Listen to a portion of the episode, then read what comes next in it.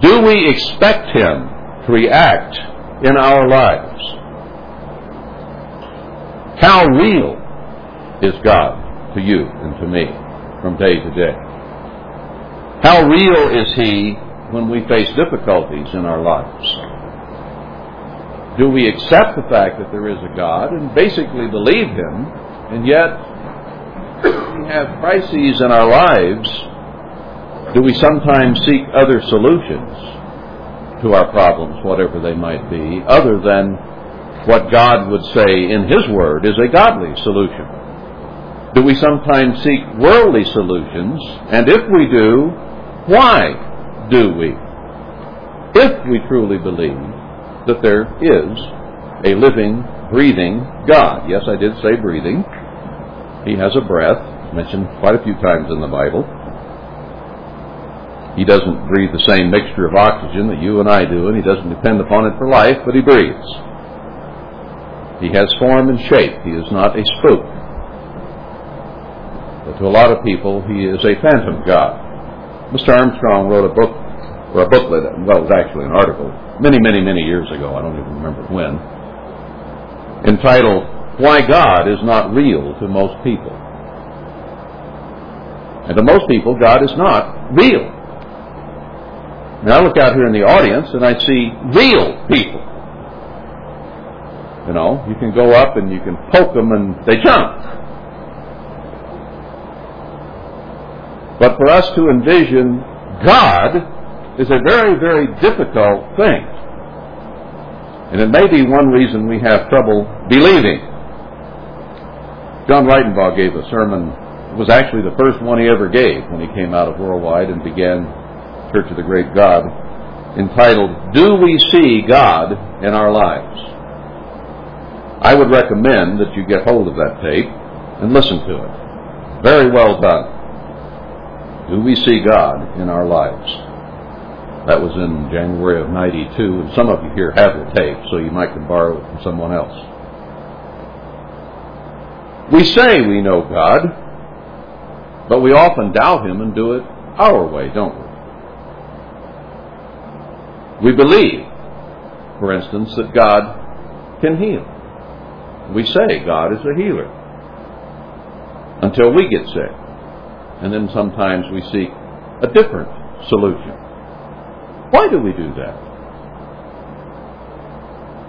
Perhaps in some cases, some solutions are not wrong. There are natural solutions to some things. Isaiah was instructed to put a plaster on a boil. Big plaster, I believe it was. So there are some things that God has created that certainly are of use. Sometimes man goes way beyond what God intended. Doesn't man do that in every subject you want to bring up? Far beyond what God intended and beyond and into the territory occupied by God. Now, I'm not going to give a dissertation today on where those lines might be. That's something we all have to determine. Some things may be okay to do, others may not. I recall Asa, though, who was diseased in his feet. It doesn't say what the nature of the disease was, but it says he died because he sought the physicians and not the eternal. In other words, his death was a direct result of seeking the physicians. Very clear in the Scripture. So whatever it was that Asa sought, God took exception to. And yet, we don't have a problem having a bone set by someone who is trained as a physician. So that isn't what I want to get into today. But I just use it as an example of how we say we believe God, and yet when our lives are at stake, suddenly we say, well, let's see. What can I do here? What can I do? How can I save me? Is there something somehow not quite right in our thinking?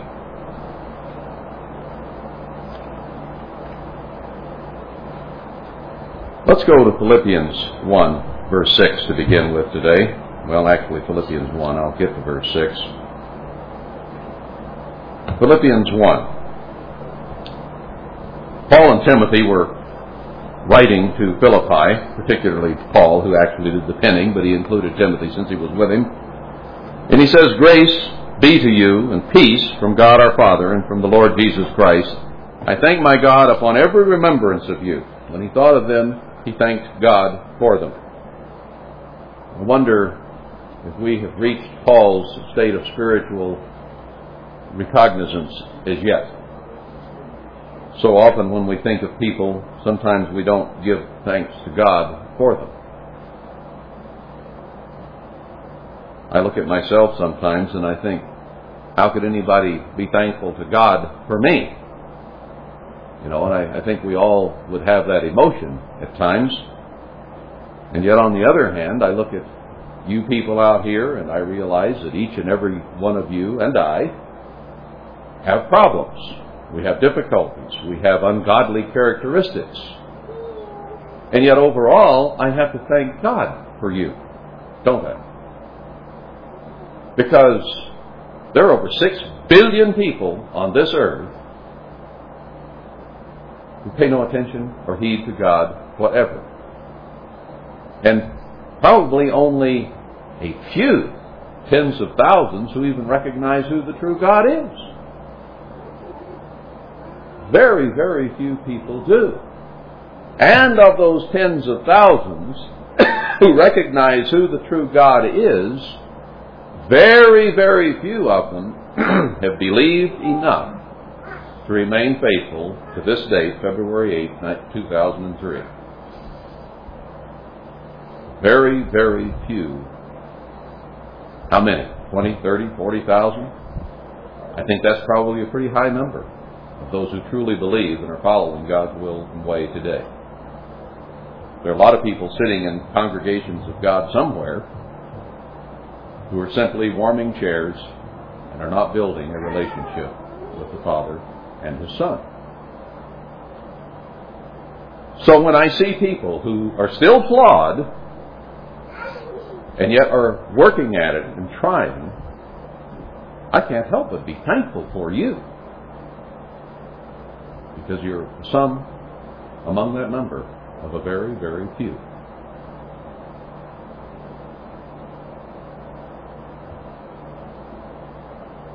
And I suppose Paul felt somewhat that way when he traveled around the Mediterranean and the whole world was going contrary to God, and only a very, very few, and most of his own people, the Hebrews, the Benjamites, and so on, very, very few of them had accepted Jesus Christ in the flesh, who came and taught them, and they could poke a finger at him and he was there, and yet very, very few even believed him.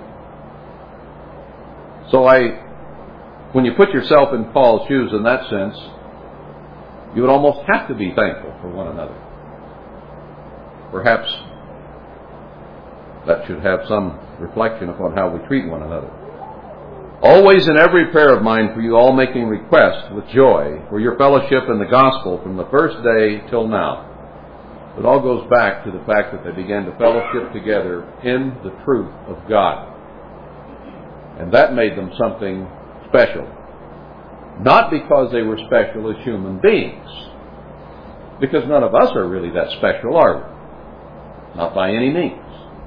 It is only the impregnation of God's Spirit within us that sets us aside and makes us special in any form or fashion.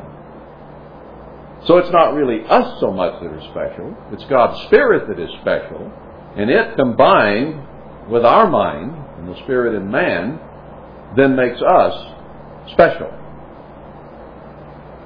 And we are set aside for holy purposes. Being confident, I wanted to get to this point, being confident of this very thing. He says, listen to this very thing. This is an important point.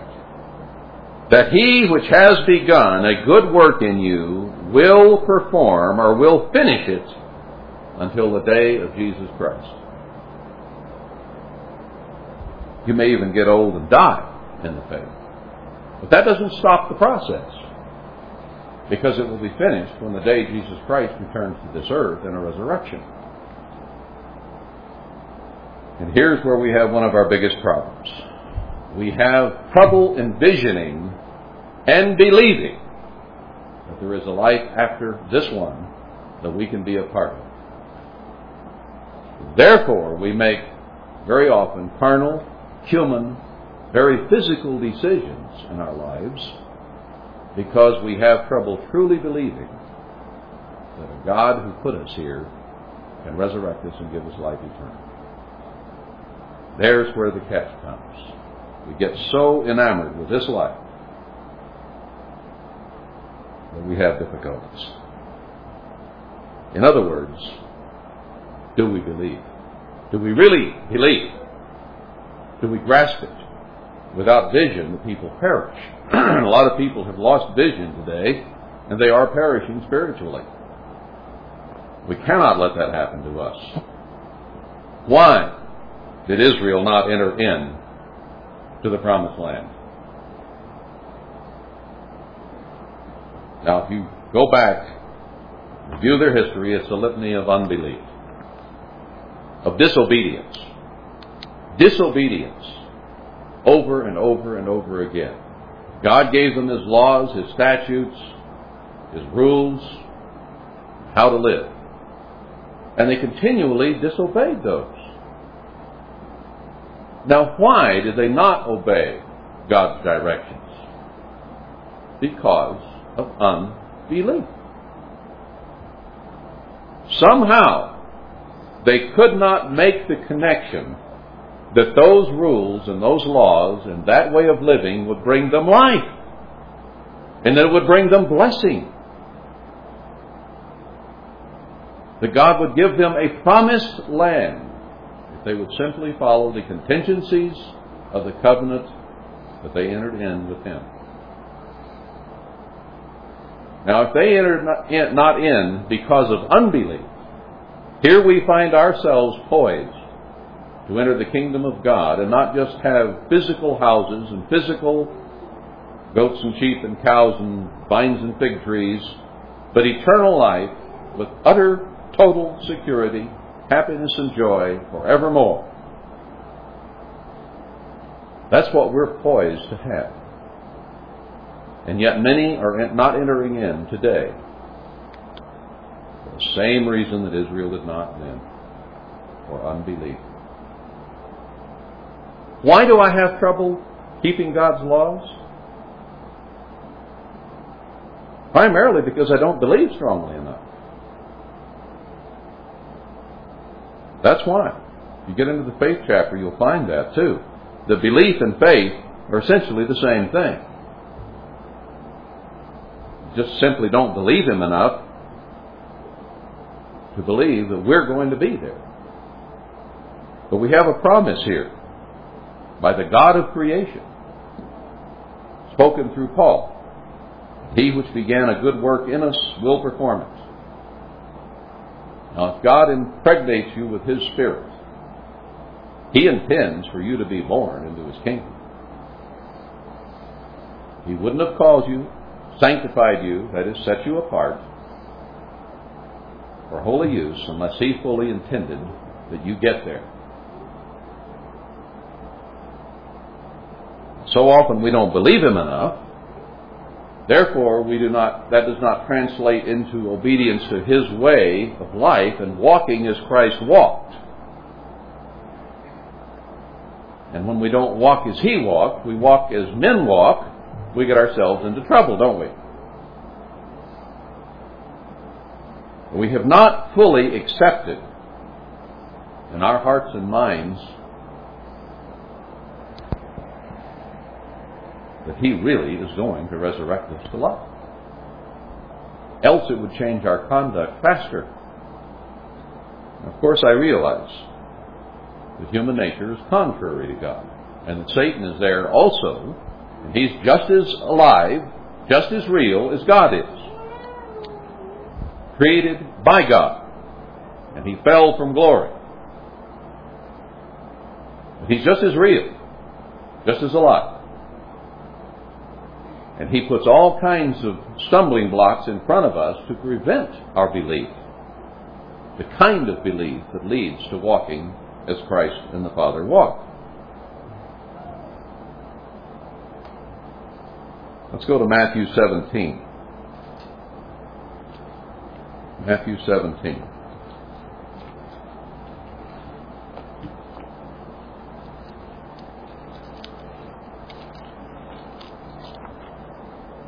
The disciples were having trouble casting out a demon here. They came to Christ. It says, why couldn't we cast him out in verse 19? The answer is in verse 20, Matthew 17, verse 20. And Jesus said to them, because of your unbelief. You saw the person with the demon.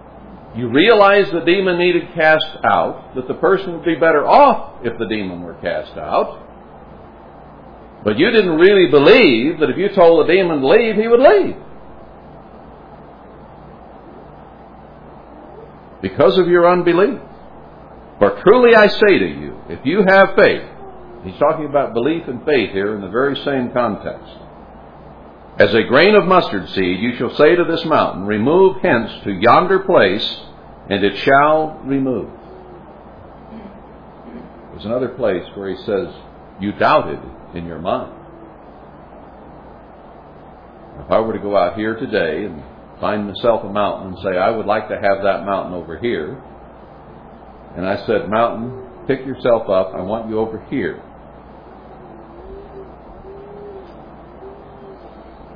I have serious doubts it would happen. I don't have a compelling reason to need it moved other than perhaps my own desire to have the mountain in my yard. Not on my house, and near it. I don't have a righteous, holy reason for needing that, except perhaps my own desire or conviction, or convenience. So I would have serious doubts it would happen, and naturally it would not happen. But God said, if you really believed as much as just a grain of mustard seed, just a little bitty seed, if you had that much true belief, it would happen. And God is not real enough to us, I think, that often when we ask him for healing or some other form of blessing or benefit from God as a result of our prayers, they often are not answered because we just don't have enough real belief that it will.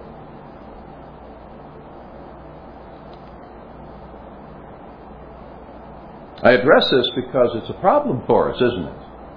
We want answers from God. And we're not getting them in the way that we would like. Now, I understand that there are, and I've preached it for years now, that there are some very big overriding reasons God is scattering the church today. And it's because we believed in what? Self. Isn't that what Laodiceanism is all about? I'm spiritually okay. I am fully clothed spiritually. I am righteous and have on the garments of righteousness. And not realizing that we're naked and blind and poor in spirit. Or not poor in spirit in Matthew 5 terms. We just don't have much of it, is what I'm trying to say.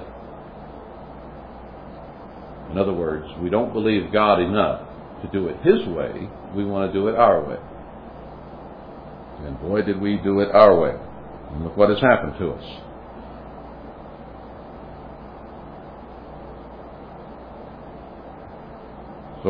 But he did say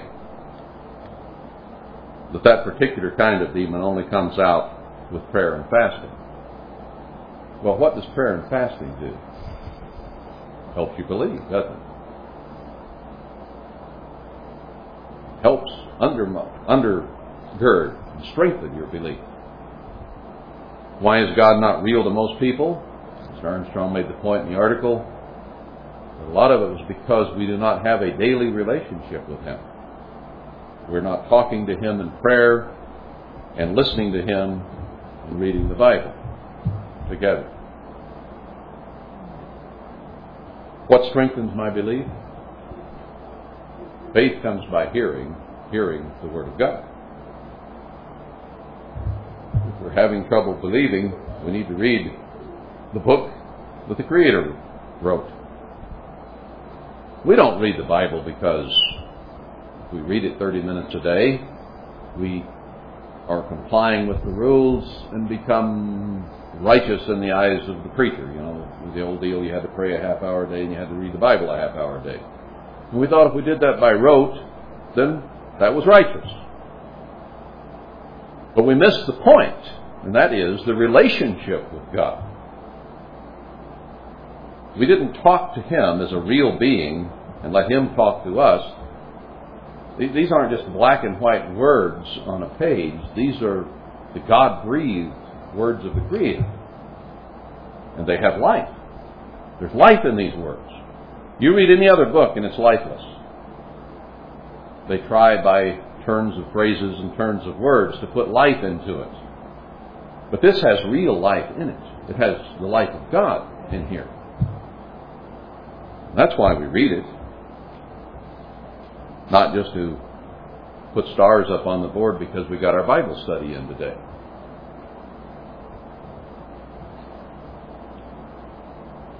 Mark 9 now. Mark 9 and verse 24.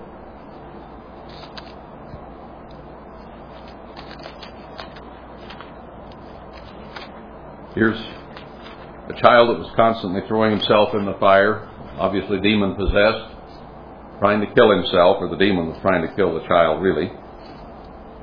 Verse 24, the father came to Christ and cried out and said with tears, "Lord, I believe, help you my unbelief." I think that is a place that you and I find ourselves in quite frequently. I believe there's a God. I know I was created. I know this earth did not just sort of happen. You know, there was some kind of an explosion of something, a big bang. I believe there's a God, but it is the quality and the intensity of my belief that comes into question. And whether that belief then is transferred into walking as He walked, or whether it's just sort of a comforting feeling that there's a God up there somewhere. But He's not as real as He ought to be.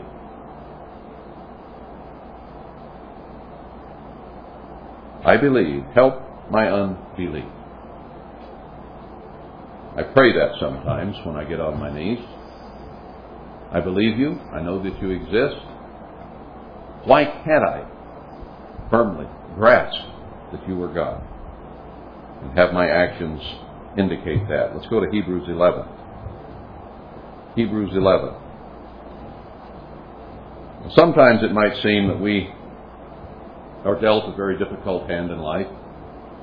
Our troubles and our woes can weigh us down, and we think we're really having a tough time. You sit down and listen to somebody's laundry list of woes and troubles that they're having. And you know, to you and to me, they do seem heavy, don't they? They really do.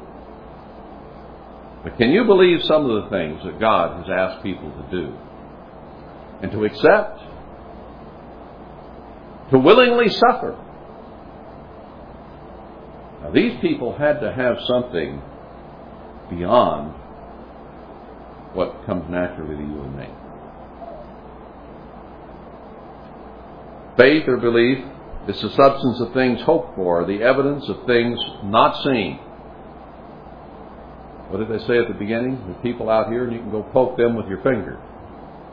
And there's resistance. You feel there's somebody there. There's something there. But He asks us to believe in something we simply cannot see. It tells us in Romans 1, go look at the universe. Go look at the world around you. And by it there is evidence that there had to be a Creator. So we have to believe by extrapolation that there is a God. We look at what is here, what has been created, and He says, then you know there's a Creator. But I'm not going to show myself to you. Christ said at one point, I'll show you my backside. That's all you're going to get to see. Or with doubting Thomas, he said, well, all right, you just don't believe it. Okay, here are the scars. But He doesn't do that very often. For the most part, He expects us to believe without seeing. at least not seeing him. And of the few people who have seen him in any kind of glory whatsoever, scared them half to death. You might think you want to see God, but you might better think about that a little bit, because he's different than you are. He's a lot holier. He's a lot better. He's a lot more righteous. I mean, we can't even compare, obviously, but the contrast between our level and his level, when it comes down to actually seeing him, is beyond what human beings can normally stand. Verse 6, but without faith or belief it is impossible to please him, for he that comes to God must believe that he is, and that he is a rewarder of them that diligently seek him. There are two elements to this that are very important. You've got to believe that he's there. That's one facet of this kind of belief. And I think that we all here accept that he is there. Actually, that he is here. What we have problems with is believing that he is a rewarder of them that diligently seek him. To really believe that someday all of the diligent effort we put into trying to walk as he walked, in spite of our carnal human nature and everything in this world against us, that there is going to be a tremendous reward for walking the right way. Now, these people in this chapter had come to that point. They really believed that it was worth it to serve God. That's why a lot of people in the church today are giving up, because they just can't see that it's worth it. It's too much trouble. It's too much hassle. It's too much difficulty. It's too hard. I have to deny my flesh. I have to do what I'm supposed to do, not what I want to do. And it's just simply too hard for most people today. Now, you have not given up because you're here listening. I have not given up. That's why I'm here talking about it. But every one of us has a severe problem in this area. And it has become so severe with most of our brethren, our friends, our relatives that we have known in the Church of God over the last 50 years. It's become such a problem that the majority have basically given up, because they just don't think it's worth it. What have they done? They've lost belief that God is a rewarder of those that diligently seek him, that he really will fulfill his promises. So they look around and they say, well, I want to do this in the world. I want to do this in the world. I only have so many years to live, so I want to do this, this, this, and this. And we set aside the promises of God and count them as a bowl of red pottage, perhaps, in order to enjoy something that is pleasurable for the moment. And we throw it away. So many are doing that. So I am thankful for you, that you are still at least tuned in and willing to consider these things.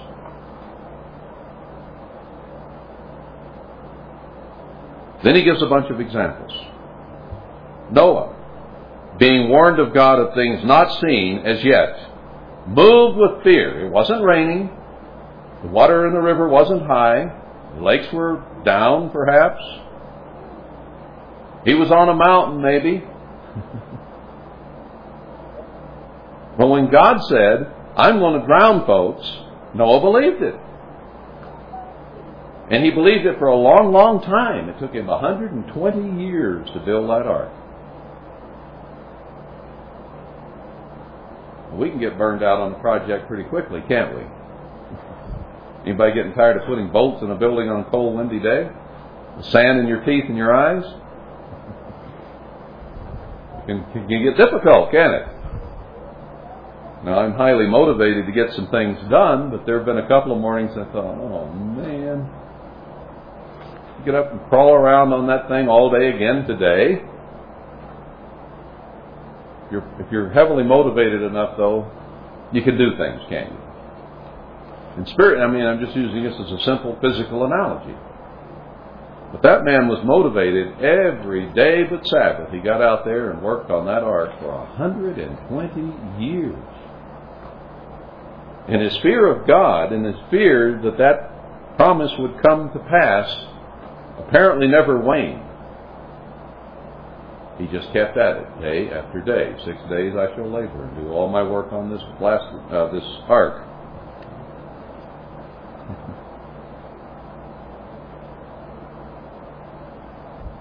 Take Sabbath off, get up Sunday morning, back to work on the ark. I can't fathom it. I can't fathom 120 years of building on one boat. But he was moved with fear and prepared an ark for the saving of his house, by the which he condemned the world and became heir of the righteousness which is by faith or belief. He really believed that the heavens would be broken up and the earth and the water would flood the earth. And only 8 people lived. Only 8. Abraham, verse 8, when he was called to go out into a place which he should after receive for an inheritance, not then, but after, obeyed. And he went out, not knowing where he went. God said, go, and he didn't give him a map. He didn't say you take Highway 9 and Highway 16 and Highway 436. He just said, go. So I guess Abraham saddled his ass and took off. What it says. Not knowing where he went. Through faith, through belief, he sojourned in the land of promise as in a strange country. Hadn't been given to him, hadn't been given to his people.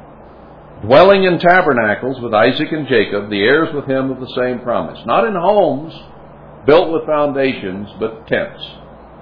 Moving about.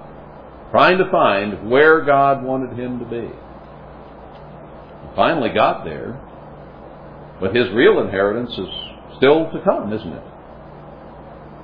The first resurrection. For he looked for a city which had foundations, whose builder and maker is God. Now, where do I find a building where has God's foundation? Where do I go find this? And he's a physical human being without a whole lot of understanding of things that we know today. Those people back then desired to understand, the New Testament tells us, the things that we understand. They desired to look into them, but they didn't have any way of knowing. So here's a man wandering around in tents and dragging his family with him all the time, trying to find something that God had built. A lot of people in God's church today need to be doing that. Looking around to find something God is building. But a lot have just simply given up and said, it isn't there. And yet, I can go back to the prophets, Isaiah, Jeremiah, and Ezekiel, and Daniel, and minor prophets. And most of us here have already seen the story in there, that God is going to build something. But very likely he's already starting. It may not be too visible to most of us. But it's very likely he's already started. Where is it? What is it? How is it? Well, maybe we'd better look in the Bible, because it gives us a pattern of what will be being done.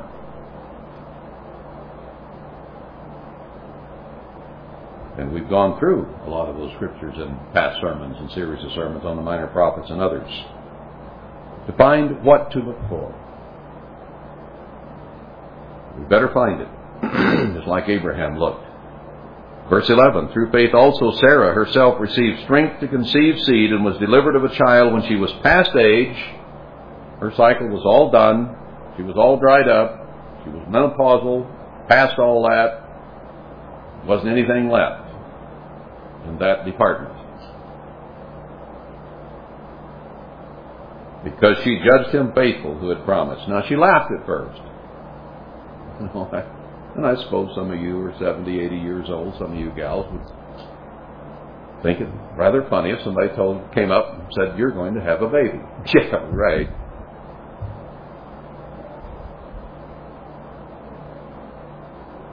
And Abraham himself was at the age where He said, yeah, right.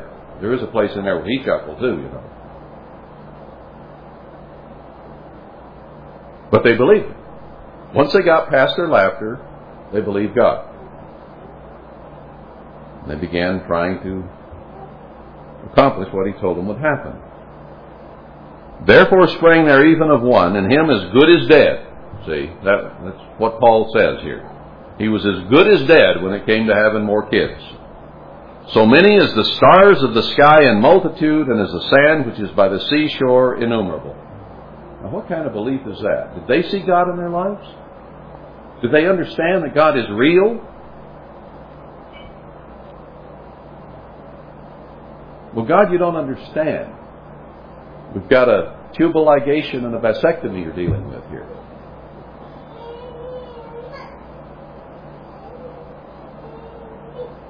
What if God told, both of you are fixed, okay? God comes to tell you, you're going to have a baby. Right. That's essentially what he was saying.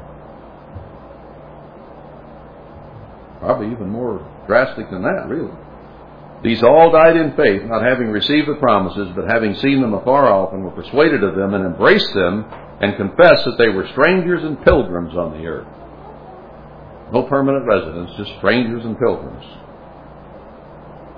And God is not ashamed to be called their God, verse 16. He's not a bit ashamed of these people.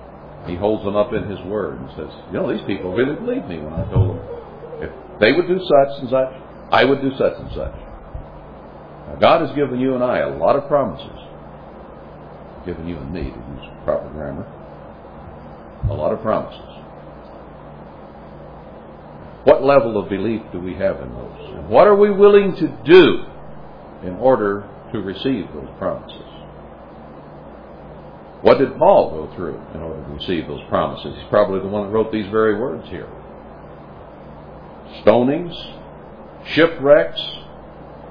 You know, if I were in a shipwreck tomorrow, I doubt I'll be on a ship, but let's say I were. There would be people who would say, he must not be serving God. God wouldn't let him be in a shipwreck. So I was in a car accident tomorrow. Well, he must not have been obeying God. He had a car wreck. Well, he must, you know, that person doesn't have a good job. They must not be serving God. God must be punishing them. He got striped from the Jews. He got stoned to death or left for dead.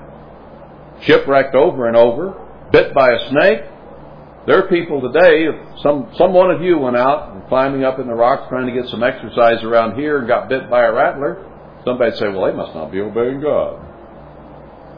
It's inevitable. Paul went through all that stuff over and over and over again. What about these people here? Let's page on down a little bit. Verse 33 mentions a bunch of the people. He says, who through faith subdued kingdoms, wrought righteousness, obtained promises, stopped the mouths of lions, like Daniel, quenched the violence of fire, like Shadrach, Meshach, and Abednego, perhaps boiled in oil, like it said happened to John, the Apostle John. You ever put your finger on the stove in your life? It's hot. How about being boiled in oil? Escaped the edge of the sword, and people running around chasing them with spears and swords, like David. Out of weakness were made strong. It's through our weaknesses that we're made strong. You and I probably are going to get very strong, aren't we? Considering our weaknesses. God does use the weak and the base. My wife made a comment the other day that God ever uses people like we are in any fashion or form that is important in any way, it will not only confound the wise and mighty, it will also confound the weak and base. Think about that one a little bit. It'll impress everybody if God uses people like us. no matter what state they're in. Wax valiant in fight, turn to flight the armies of the aliens. Women receive their dead, raised to life again. That requires a certain amount of belief, doesn't it? What if one of your children died, girls? How strong is our belief? There have been resurrections in the past. If I read my Bible correctly, there are probably going to be a few more at the end of this age. And I don't mean in the resurrection, I mean probably physical resurrections. It's what the Scripture seems to indicate. Others were tortured, not accepting deliverance. We've read of all kinds of different tortures in World War II by different peoples around the world. And mankind has always tortured his enemies. It doesn't make any difference what culture you examine. You will find that people have always tortured their enemies. It happened right here in America. The Indians torturing the white man coming to take their land. And I've worked the other way too. There were times that white men tortured the Indians. We don't read about that too much, do we? Because we're the ones that wrote the books. You realize that some of those white trappers killed the Indian women and made coin purses out of their breasts? That's what the white people did to the Indians. You want a lurid example or two.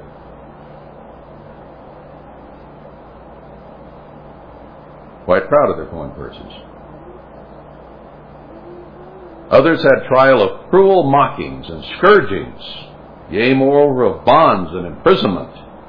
They were stoned. They were sawed in half. The story is that Isaiah was sawed in half, not necessarily crossways, but end to end. I don't think there was a kinder person, a more visionary person, a gentler person. Whoever wrote in the Bible, well, maybe John, the Apostle John was close, but when I read Isaiah, it's just so inspiring, encouraging, and strengthening because of all the superlative metaphors that he uses throughout the book of Isaiah. I just love to read Isaiah. And yet, as kind and gentle and as encouraging as Isaiah was, probably sawed in half, end to end, fore to aft. Alive. We're tempted. We're cut in pieces with the sword. They wandered about in sheepskins and goatskins, being destitute, afflicted, tormented. Destitute means dirt poor. And afflicted with diseases, problems. Paul himself had evidently an eye problem, head problem. It wasn't healed after 3 times he had asked God directly. And tormented. No peace, no security, but being tormented. Of whom the world was not worthy. I think you'd have to say that. They wandered in deserts and in mountains and in dens and caves of the earth. No homes, wherever they could find shelter. Under a rock, in a cave, under a tree, whatever was around. These all, having obtained a good report through faith, received not the promise, God having provided some better thing for us, that they without us should not be made perfect.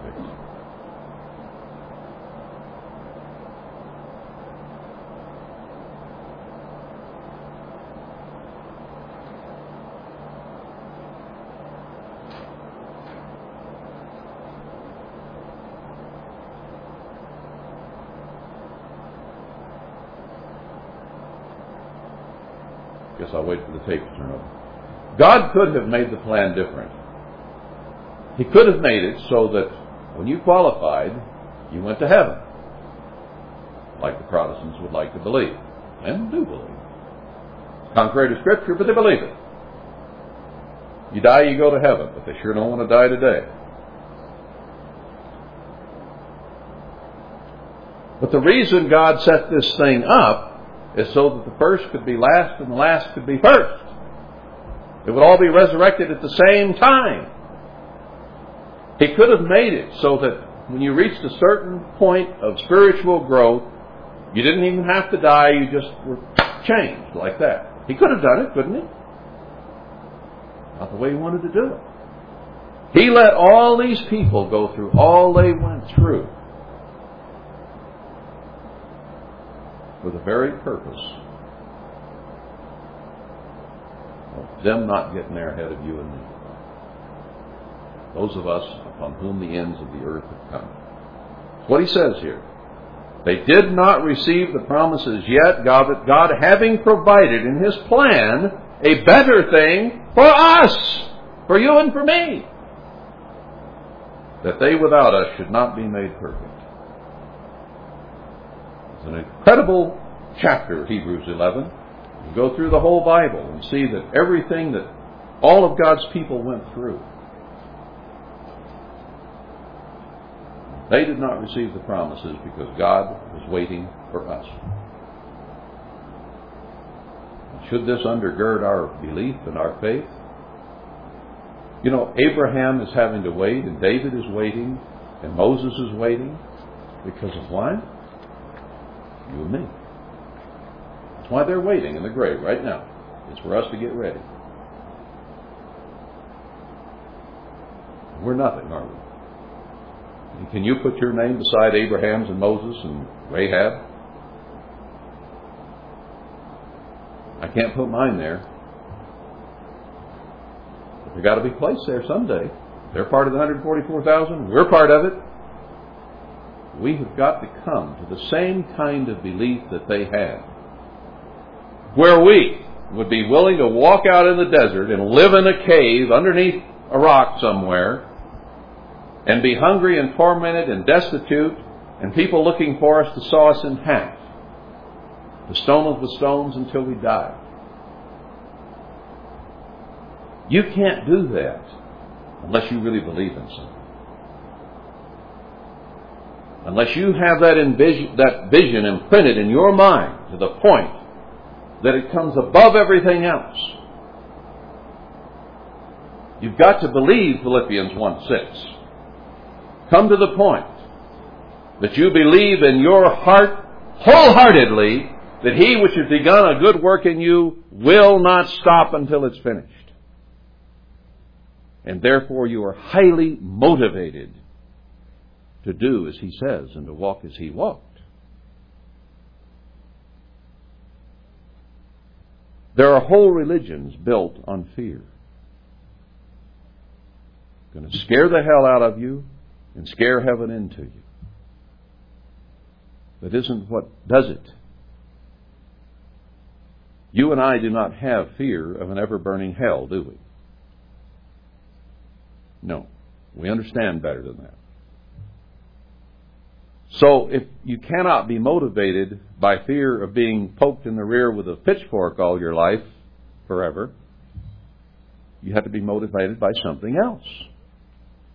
Now, there's a certain fear that is needed lest you lose out. We need to fear to lose out. We need to fear him who can grant life or death. Say you're a goat or you're a sheep.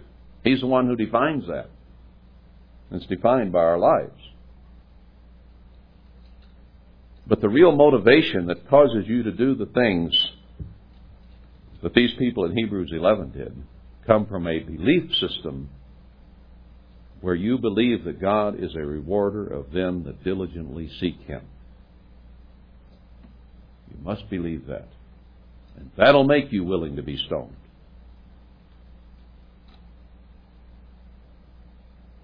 And that is evidenced by the way that we live our lives day to day. By how we treat each other. By how we react with each other. Because he says your relationship with me is dependent upon your relationship with your brethren. How we treat one another.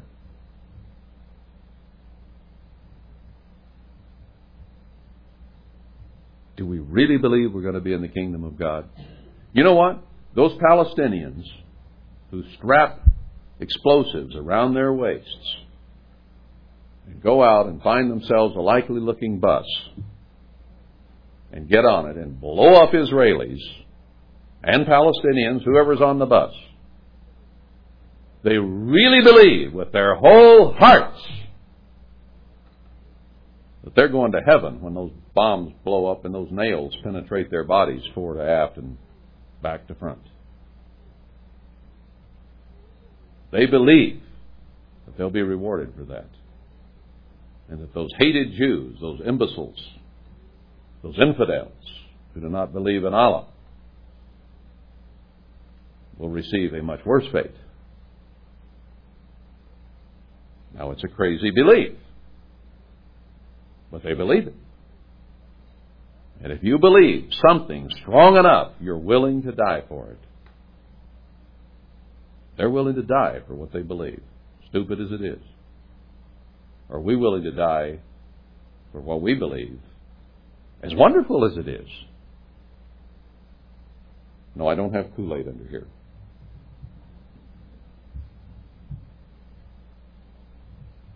This will not be self-inflicted.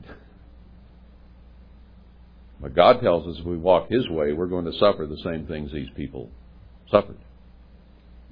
Might as well know it's coming. How much do we really believe? And then we ask God to do something for us or to fulfill a need in our lives. And we have trouble believing it. And if it doesn't happen within 30 minutes, we go seek a different solution. Makes me wonder sometimes how deep our belief really is.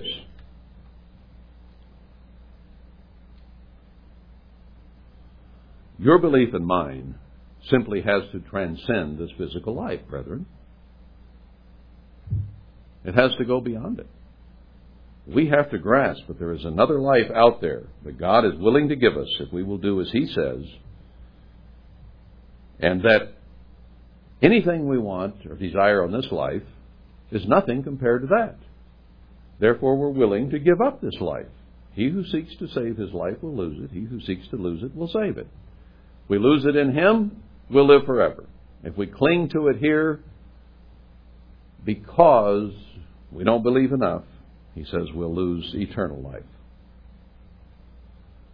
And we have to be able to accept whatever hand has been dealt to us here.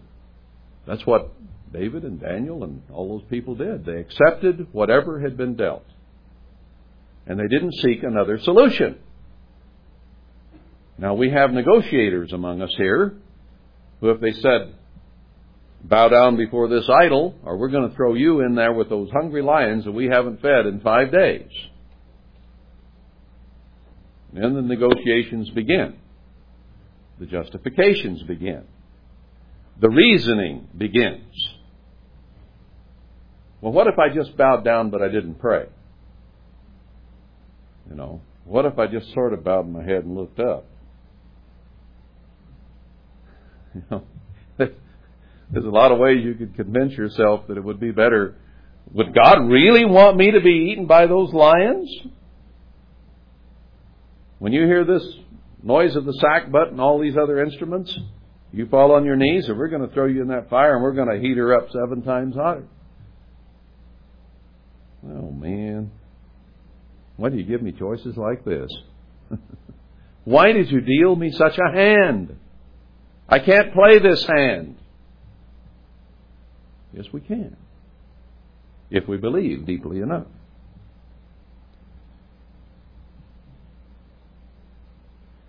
Let me cover just a little bit more, because I want this to be encouraging and positive. 1 Corinthians 4. 1 Corinthians 4.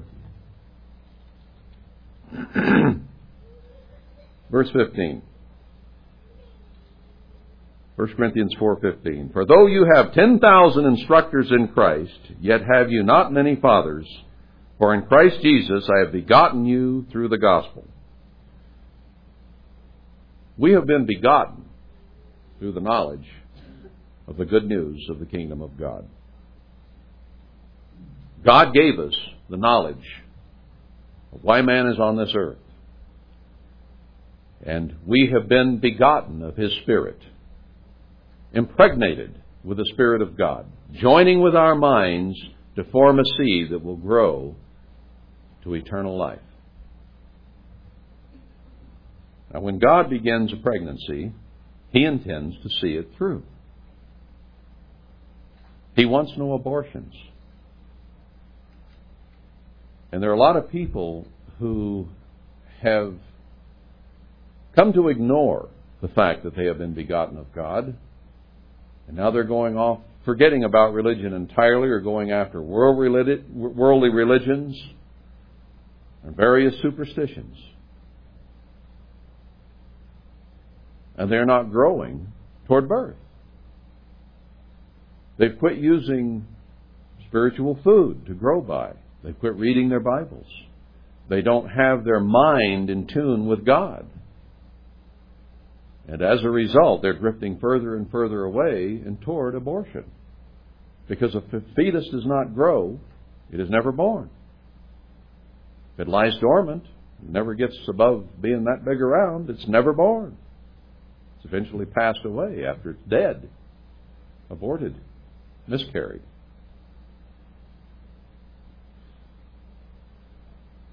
We are just like children who have been impregnated in a mother's womb.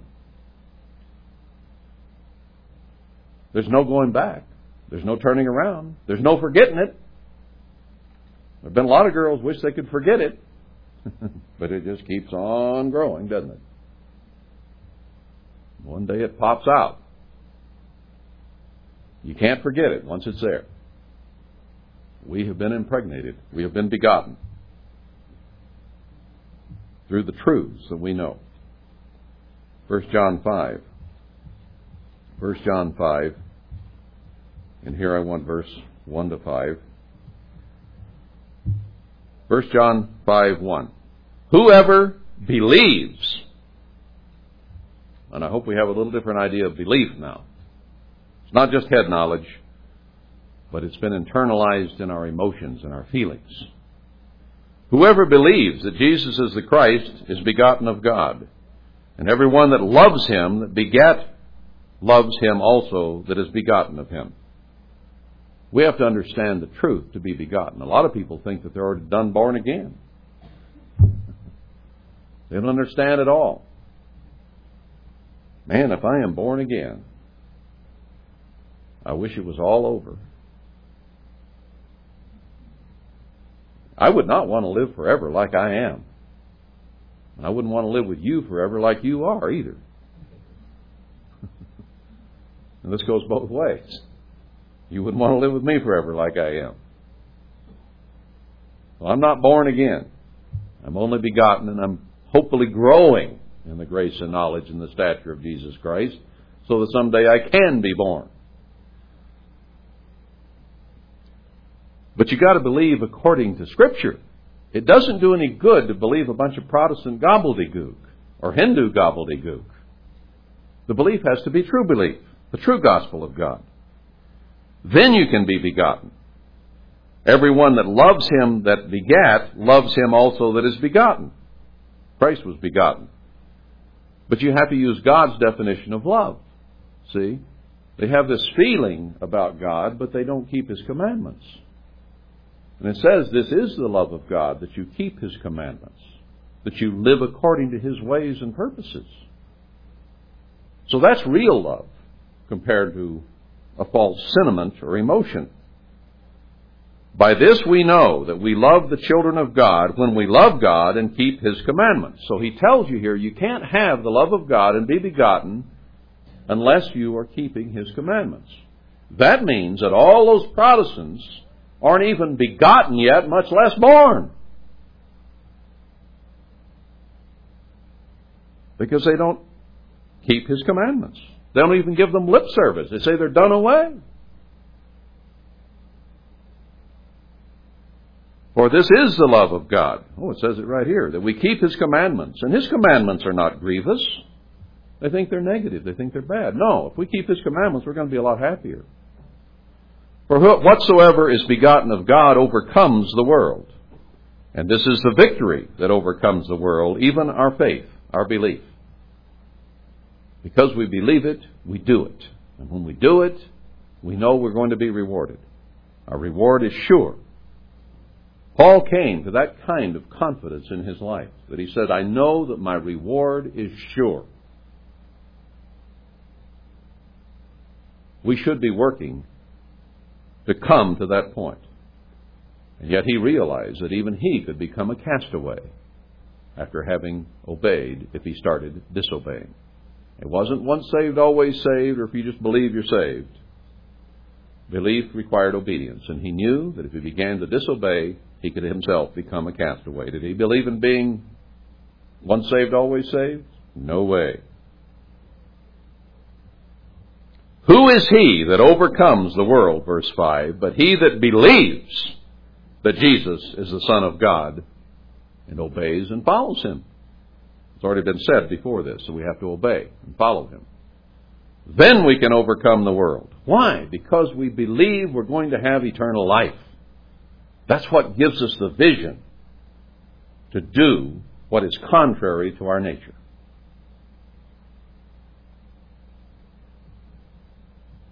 I hope we all realize by now that we simply do not want to obey God by nature.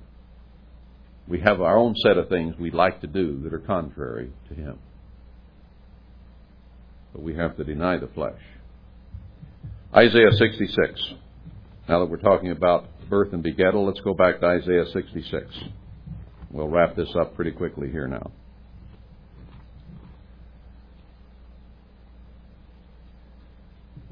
I went a little over last week.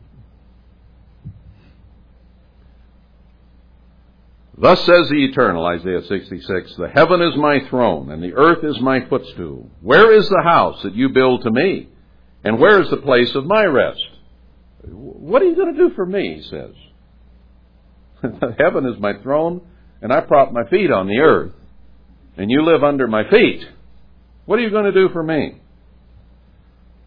That's why somebody asked me the other day, is this building, we're building the temple of God? They said that I said that. That's not what I said last week. I made a simple analogy that building a spiritual temple can be as difficult as building a physical temple. But I'm not about to call some little building we might put up out in the desert the temple of God. God's presence is required there for it to be a temple of God. To me, that's a meeting hall. Now, if perchance we obey God enough and believe him enough that he decided to come put his presence there, then he would endorse it as the temple of God.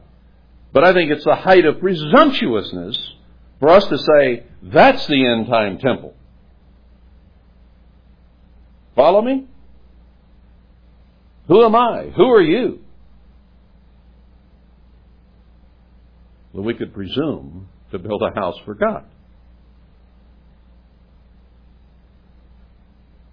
Let's build a house and let's worship God in it and hope that his presence is there. And if we follow him diligently enough, his presence will be there. For all those things is my hand made, and all those things have been, says the Eternal. But to this man will I look, even to him that is poor and of a contrite spirit and trembles at my word. Not to those who say, I built a great edifice to God, and I myself dub it the temple of God. You know how they christen ships? They get a bottle of champagne and break it on the bow and call it whatever they call it. So what do people in religion do? They get themselves a bottle of grape juice, build themselves a fine building, break their grape juice on it and say, the temple of God. Yeah, maybe they don't do it exactly that way, but it's the same thing. No, God doesn't look at something we might build that we say this is wonderful for God. He looks to us if we're of a contrite spirit and tremble at his word. That's what we need to be doing. We need a meeting hall so we can go and read his words and tremble. That's why we need a meeting hall. So he says, a lot of what you do doesn't do you any good. That's what he carries out in verse 3. He that kills an ox is as if he slew a man. He that sacrifices a lamb is as if he'd cut off a dog's neck. Now, how holy is a dog to God? How holy is the average man walking around? It says, you kill an ox or a sheep as a sacrifice to God, might as well just kill a man. Does as much good, spiritually speaking, in other words. He that offers an oblation as if he offered swine's blood. Kill a little lamb, shed its blood. He says you might as well just be cutting a hog, letting it bleed all over the altar. He that burns incense, as if he blessed an idol. Yes, they have chosen their own ways. They don't believe me. They want to do it their way. And their soul delights in their abominations. Doesn't religion do it their way? You can read Jeremiah 10. It says, don't do this Christmas tree thing. But they decide, let's do Christmas. They do it their way. And they delight in their abomination, don't they? One little example. I also will choose their delusions, and I will bring their fears upon them.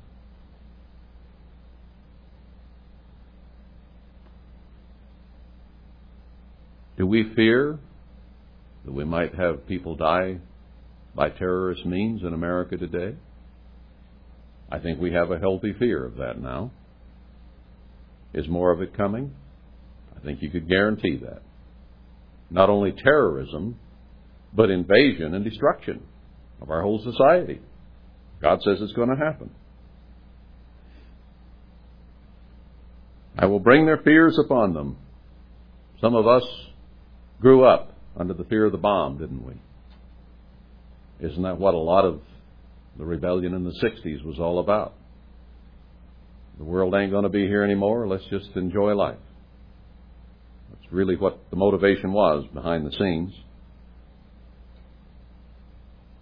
Well, it's coming. Because when I called, none did answer.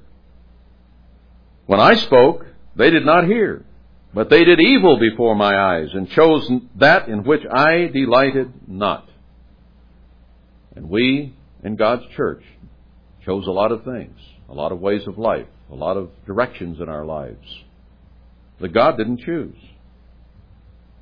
So he says, don't go around building buildings and saying, this is the temple of God. Tremble at my word. Do what I say. Believe what I say. Walk as I walk. Verse 5, hear the word of the eternal, you that tremble at his word. Your brethren that hated you, that cast you out for my name's sake, said, let the Lord be glorified, but he shall appear to your joy, and they shall be ashamed. Were some of us kicked out of Worldwide because we wanted to obey God? Our own brethren cast us out, called us enemies for his name's sake. This is a prophecy that's coming to pass in our lives. It happened to the early New Testament church. They could have read this verse in Isaiah and applied it to themselves when they were being persecuted of the Jews, stoned with stones and put in prison and so on. It applied then, it applies now. And they said, let the Lord be glorified. So they kicked us out and had a praise dance.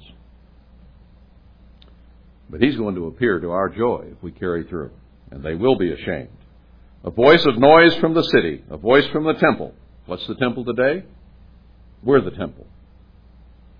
What's the city today? We're Zion. Hebrews 12, 24, 25, 26. A voice of the eternal that renders recompense to his enemies. Now let's see something. Before she travailed, she brought forth. Before her pain came, she was delivered of a man-child. At the end time, we are going to be delivered before we truly suffer a lot of the pain. The early New Testament church suffered the pain. The apostles were killed, hung, nailed to stakes, boiled in oil, whatever, crucified. Isaiah, Jeremiah, Ezekiel. The list could go on and on and on, but I'm not going to take the time. We, God says, are going to bring forth and be delivered before we go through that kind of thing. Now, those who will not listen and tremble at His word and be of a contrite spirit are going into the tribulation. Then they are going to suffer the kind of pain that we read about in Hebrews 11, excuse me. A lot of God's people are going to go through that. And he says 30% of them there toward the end of Zechariah will be saved through the fire. But they will then begin to wake up and serve God, but they'll have to lose their lives physically.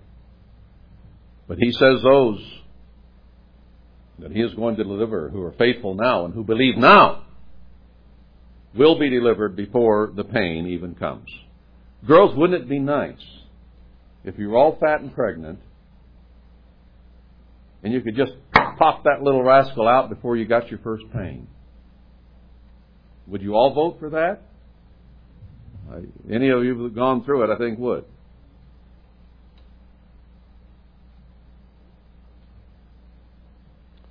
Who has heard such a thing?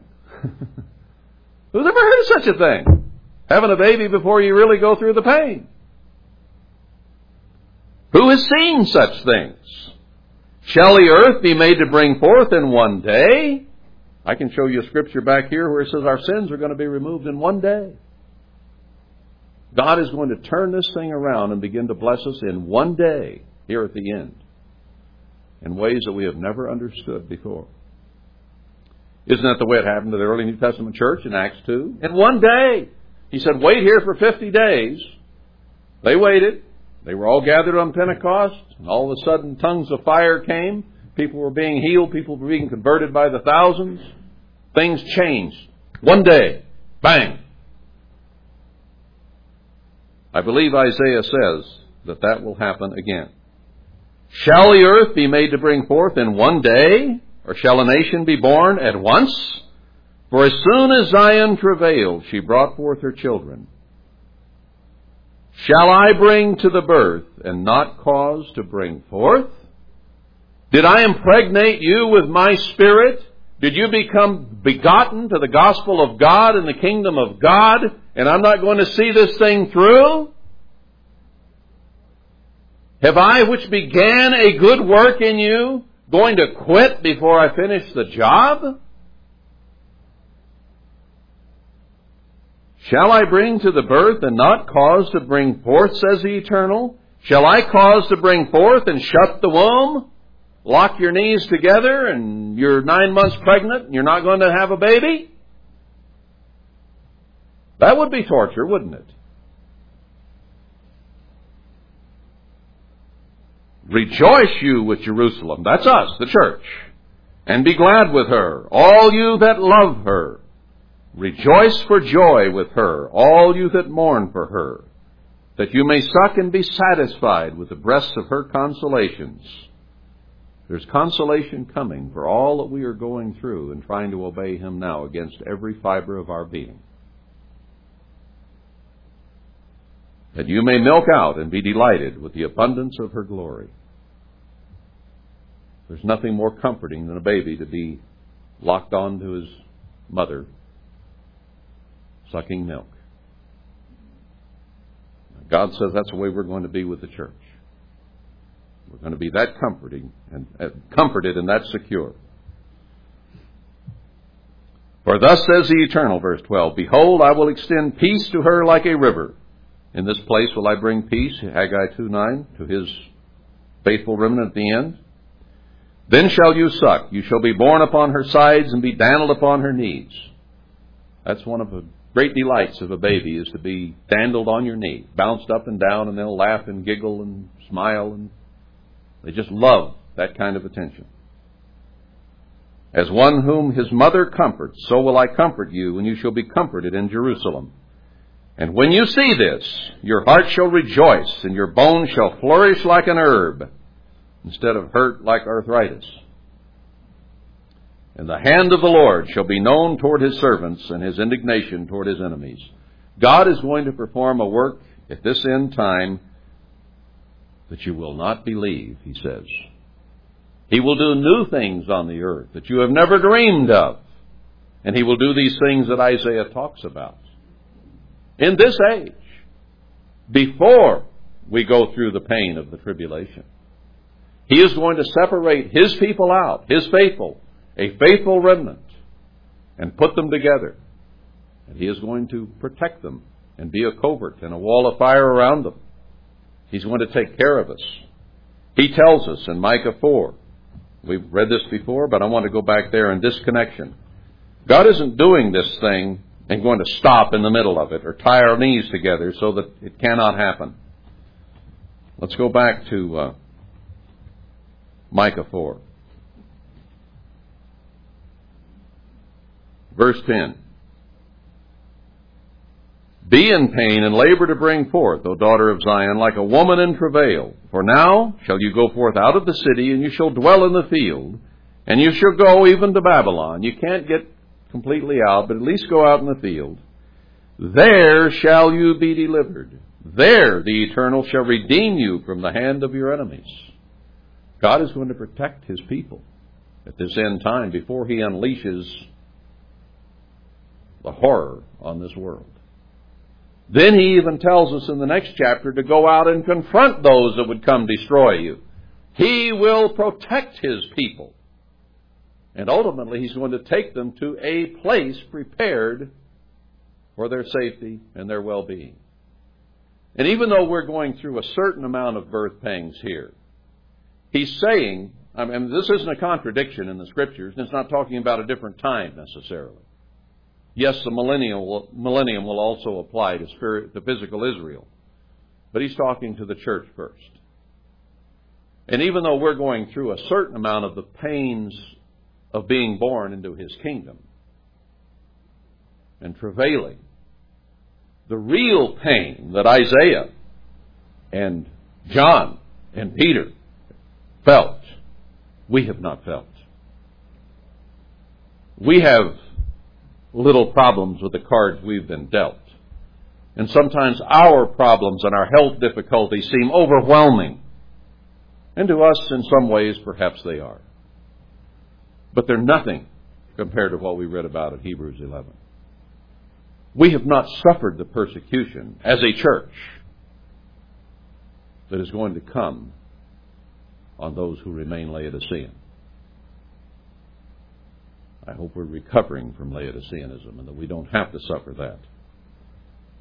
But he says, once we comply with his wishes, there we will be delivered. Habakkuk. Just a few pages back to Habakkuk. Here I want chapter 1, verse 5.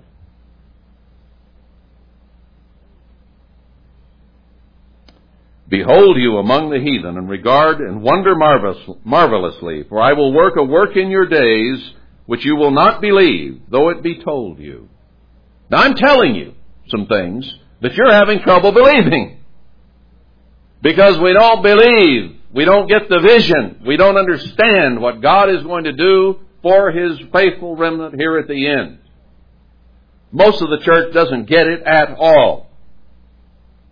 And they are not doing what is necessary to be included. And being here, hearing these words, does not necessarily mean you will be included. Because God will purge the rebels from among us.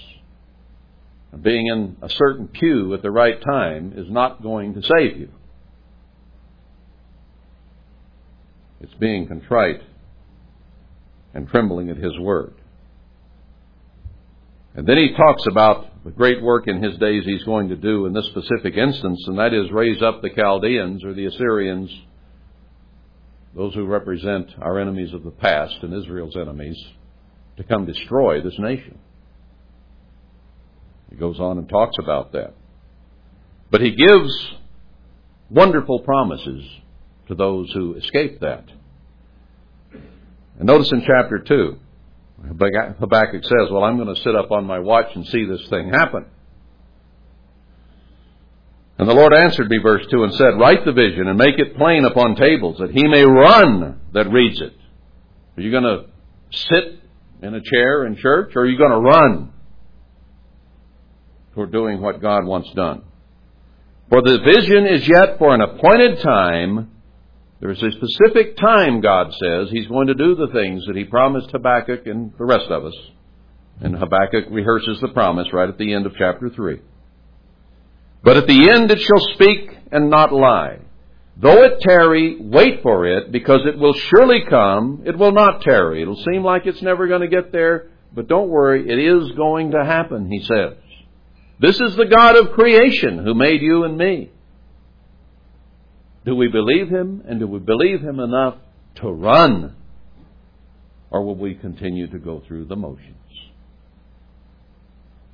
Sort of believing there's a God, but a God who is not real to us. A God who doesn't hear when we pray. Or a God whom we don't diligently obey because we don't believe enough that these things are going to happen. Then he gives some instruction in verse 4. Behold, his soul, which is lifted up, or proud, or vain, spiritually proud, is not upright in him. He thinks he's upright, but he's not. But the just shall live by faith, by belief. You believe it enough that you live it. You walk it. That's what it's all about. The kind of belief that motivates you to do something because you know that he is a rewarder of them that diligently seek him, obey him, and serve him. That's the kind of motivation when God becomes real to you. When his promises become real to you. They mean something. And therefore you're willing to deny the flesh. You're willing to go just the opposite of the direction you desire to go.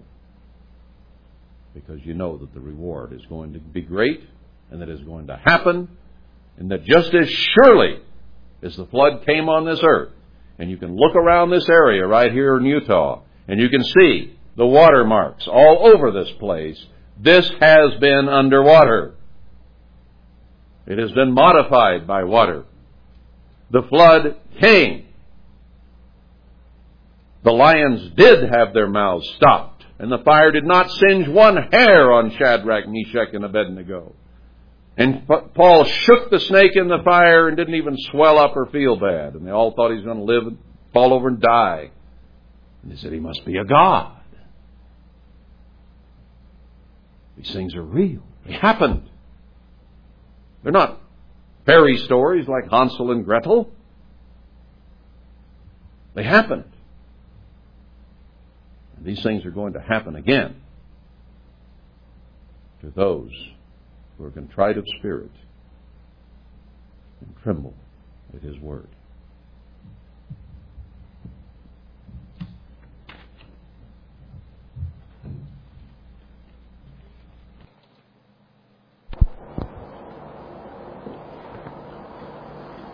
Brother